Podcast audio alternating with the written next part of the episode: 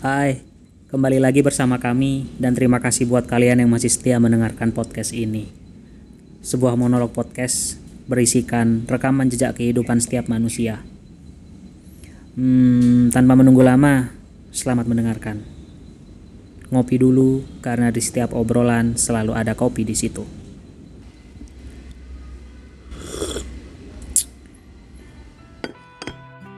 Mari berbicara tentang malam.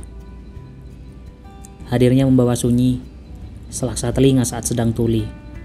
Nampaknya juga tak seperti saat tuli, sebab sejatinya hanyalah sepi. Diamku resapi, sedari dulu selalu kucoba untuk mengerti. Bagaimana bisa kalian merasa nyaman, saat nyaman malah membuatku tertekan. Malam kau sungguh membingungkan, terkadang aku merasa nyaman, tak jarang aku juga merasa tak aman. Sering aku terhakimi. Setiap hari aku masih saja sembunyi. Puanku tak mengerti bagaimana bisa terjadi. Tiap hari masih saja datang, lalu kusambut sebuah sudut pandang. Akhirnya aku meradang, bingung tak karuan.